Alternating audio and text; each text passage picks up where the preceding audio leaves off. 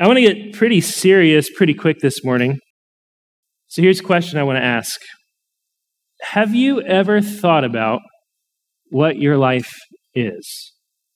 What, what is your life? Have you ever asked that question? What, what is my life? What does it mean? What does it matter? What's it for? How much of your life, when it comes down to it, is just existing? From one moment to the next moment to the next moment. How much of the real work of your life is just filling up all your moments with things that distract you from asking that kind of a question? How much of the real work of your life is about distracting you from that one inevitability that we all face death? Isn't it true that for many of us, the whole point of our lives is to forget the fact of death? It's October. You drive down the highway, what are you going to see?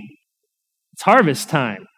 It's harvest time. You drive down the highway, you're going to see corn being mowed down. What were you going to say? Roadkill. roadkill. Yeah, you're going to see that too. You're going to see roadkill. You're going to see the corn being mowed down. Harvest time means death. And it's the time of year we allow ourselves to think about death and dying for just a little bit, but not our own deaths, the deaths of other people. We watch scary movies. We do, you know, weird death things. We, we celebrate Halloween. We think of other people dying because dying ourselves is scary, but we still need a little bit of catharsis once a year before we go back to fighting away the thought of death and dying, right? Uh, last Sunday, we had a church picnic at the Joneses. It was a lot of fun. I left it early to take uh, Abe, my middle child, who's very excited to be mentioned in the sermon, um, one of my five middle children, um, to a baseball uh, game. And uh, I flipped my car in a ditch on the way there. And uh, we crawled out on our hands and knees Abe has a small scratch on his neck from his seatbelt. You can barely see it. Um, add a little scratch right here. And that was it. But we could have died a week ago today.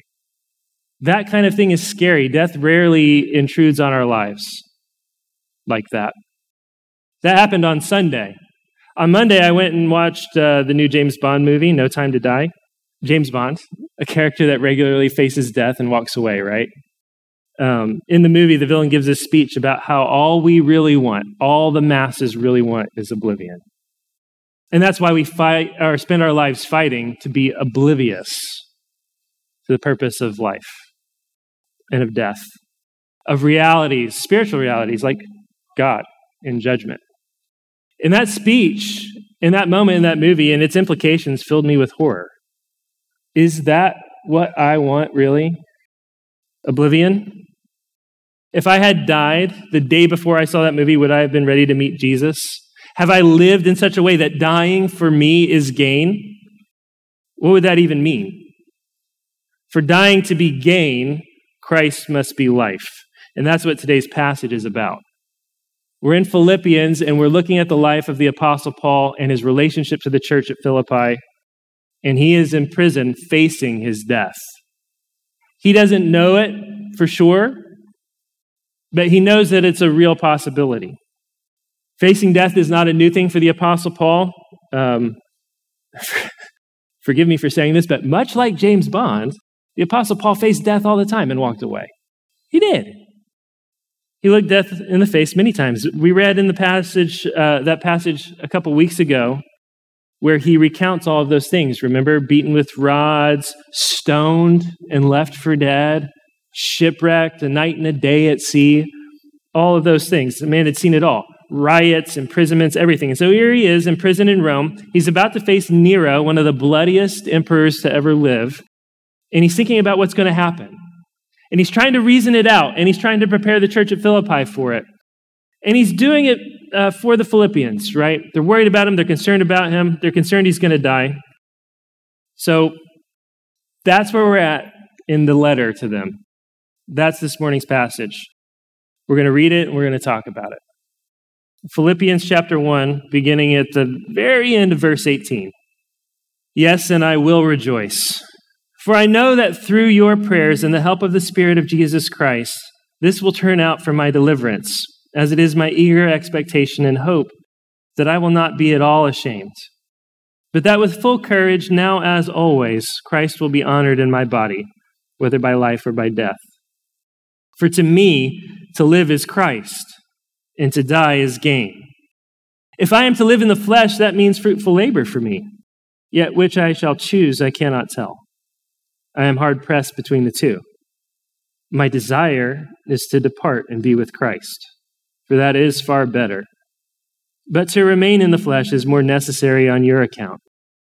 Convinced of this, I know that I will remain and continue with you all for your progress and joy in the faith, so that in me you may have ample cause to glory in Christ Jesus because of my coming to you again.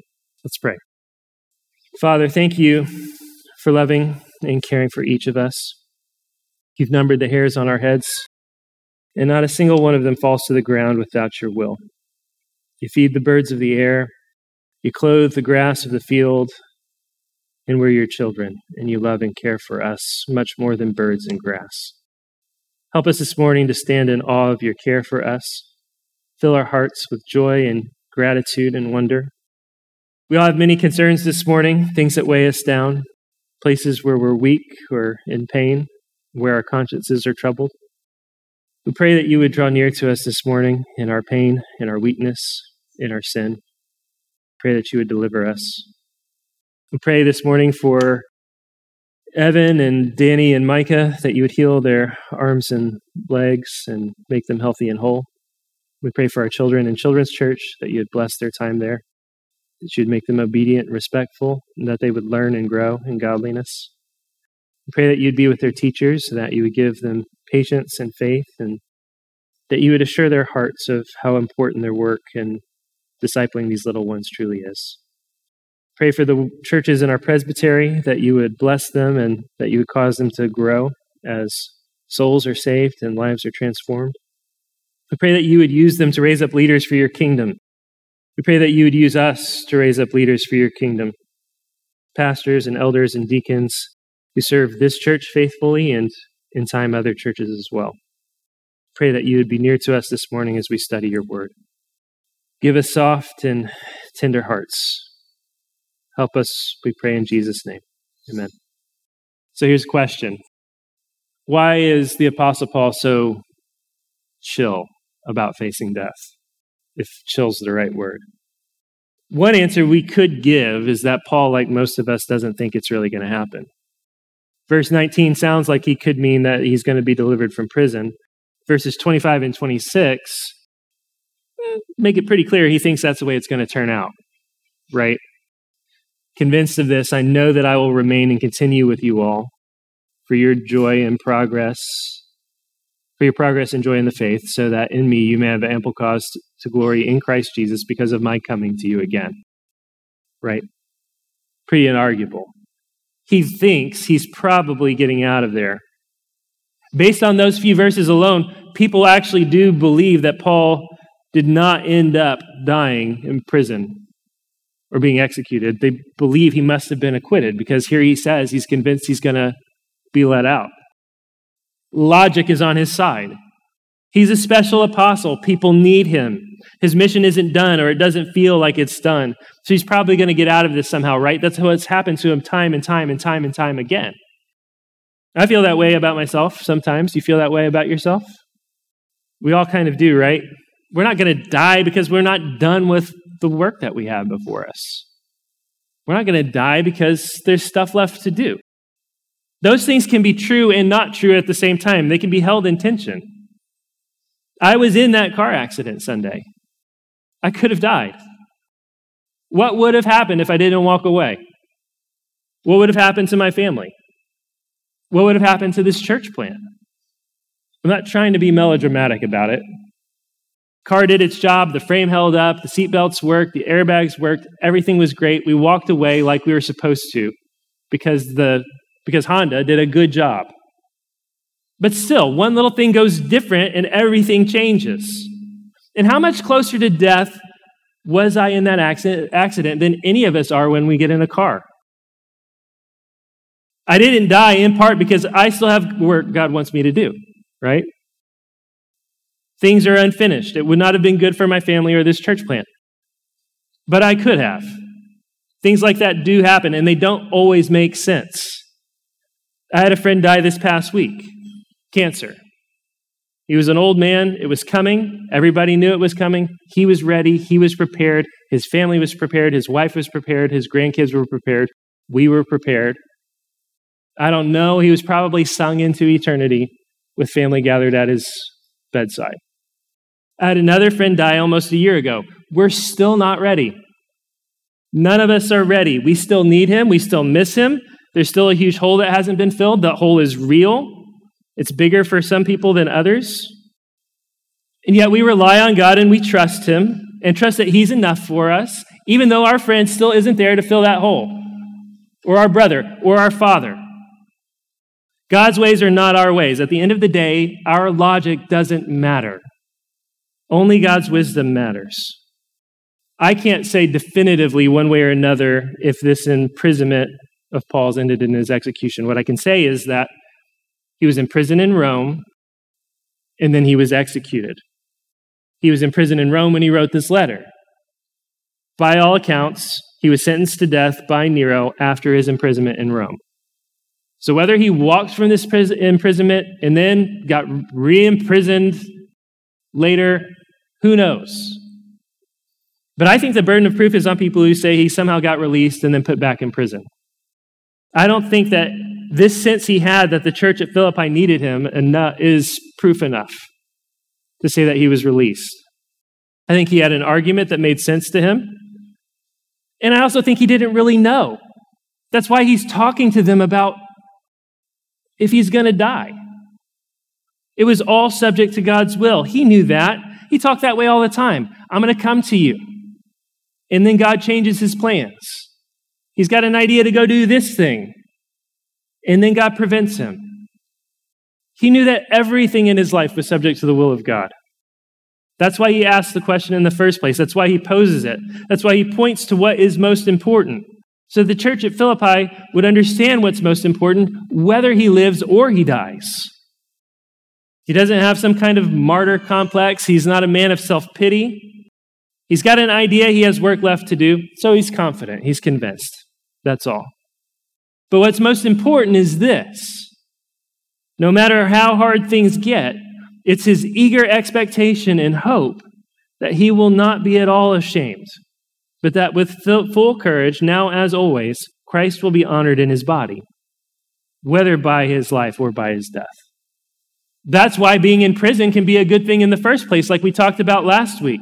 He's got a rotation of prison guards who have to be chained to him all day, every day. He could complain about the lack of privacy and the pain and the suffering of it all, or he could step back and say, I can't control my circumstances, but God is in control of my circumstances, and he loves me and he has work for me to do. And so, look, I've got a captive audience.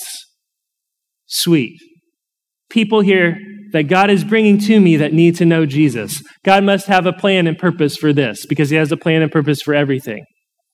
And he loves me and he's given me a mission to do. So these people he must have brought to me to hear the gospel. What matters to him is that Christ is honored in his body, whether by his life or by his death. And since that doesn't depend on his circumstances, he can find joy in all of it, no matter the circumstances of his life. Yes, and I will rejoice, he says. Now, I said before that that little bit of rejoicing could be because he thinks he's being freed from prison. He does think that that is probably what's going to happen. But pay closer attention to the argument he makes. His deliverance or sal- salvation might be the better translation there will come in one or one of two ways either by his life or by his death. It's my eager expectation and hope that I will not be at all ashamed, but that with full courage now as always, Christ will be honored in my body, whether by life or by death. That's what he actually says. That's why he rejoices. He can't lose because Christ is honored. Why? This is his answer. For to me, to live is Christ, and to die is gain.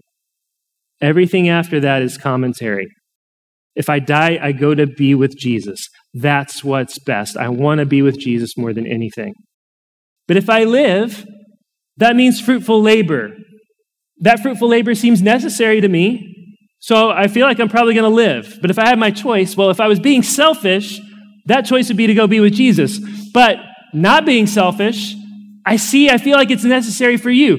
So I'm going to be happy about staying. The only thing that could break his joy is if his courage somehow failed in the moment. Then he'd be ashamed of himself because he wouldn't be honoring Christ. We talked about some of this last week. Christ is honored when we suffer because we show that he is more precious to us than all of the things that are taken away from us. He's more precious to us than being thought well of by our peers, so we can take a little bit of, of verbal abuse. He's more precious to us than our safety, so we can take being roughed up a little bit. He's more precious to us than our liberty, so we can take being thrown into prison. He's more precious than our lives, so we can take dying for his sake. But Paul's eager expectation and hope is that his courage won't fail, that Christ will be honored in what he does no matter what. That's what he rejoices in. It does not matter what happens to him so long as Christ is honored. That's the hope of a Christian. Our hope and joy isn't found ultimately in anything in this life. Sure, there are many beautiful and wonderful things to rejoice and take pleasure in in this life. Walk outside today and just stop and think about the fact that every blade of grass, everywhere you turn, there are thousands of things and people and ants with a life of their own that God created for his glory and your enjoyment. But they're all lesser joys that point to bigger joys that are found only in him. Ultimately, for us, our hope and our joy is found in Christ. And so long as Christ is honored, that is it. That is all we need. The circumstances we, we face may be difficult, they may be hard. Many of you have been through very hard things.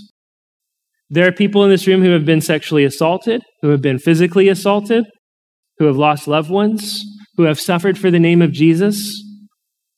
The good news isn't that we escape from those circumstances. The good news is that there is a joy in life and a hope in Christ that transcends them, that rises above them. The secret of Christian joy and contentment is to have your heart and your soul your life, your treasure so bound up in Christ that He is all that matters. So now it comes to us. And I think we're tempted to look at somebody in the Bible, like the Apostle Paul, and say, yeah, well, he's special. He's different. I'm just an ordinary Christian. But Paul's experience isn't unique. We have to stop thinking that way, or we'll never live normal Christian lives. Everything around us is abnormal, it's backwards. It's not what we see in Scripture. And we take our, our culture at its word instead of God at his word. It is true that Paul's circumstances were unusual, right? Anybody in here think that they're called to be an apostle and to suffer shipwrecks and beatings and stonings and all those things? Probably not, right? But Paul's inner life and how he responds to trials, that's not unique. That's just normal Christian living. He just had more that he had to respond to that way. We see that all over Scripture. We see it all over Psalms. Whom have I in heaven but you? There's nothing on earth I desire besides you. My flesh and my heart may fail, but God is the strength of my heart and my portion forever. O God, you are my God. Earnestly I seek you. My soul thirsts for you. My flesh faints for you, as in a dry and weary land where there's no water. So I've looked upon you in the sanctuary, beholding your power and glory. Because your steadfast love is better than life, my lips will praise you. So I will bless you as long as I live. In your name I will lift up my hands. My soul will be satisfied as with fat and rich food. And my mouth will praise you with joyful lips when I remember you upon my bed and meditate on you in the watches of the night. For you have been my help. In the shadow of your wings I will sing for joy. My soul clings to you, your right hand upholds me. But those who seek to destroy my life shall go down into the depths of the earth. They shall be given over to the power of the sword. They shall be a portion for jackals. But the king shall rejoice in God. All who swear by him shall exult. For the mouths of all liars will be stopped. The Christian life is a life of joy in God. Joy in Christ Jesus is meant to be the main pursuit of our lives. And it's a, a thing that's realized in this life in part to live as Christ. In him we rejoice with joy unspeakable. And it's also joy that's never fully realized until we depart to be with Christ and stand perfected in him on the last day when he makes all things right. That's the end, and that's the hope.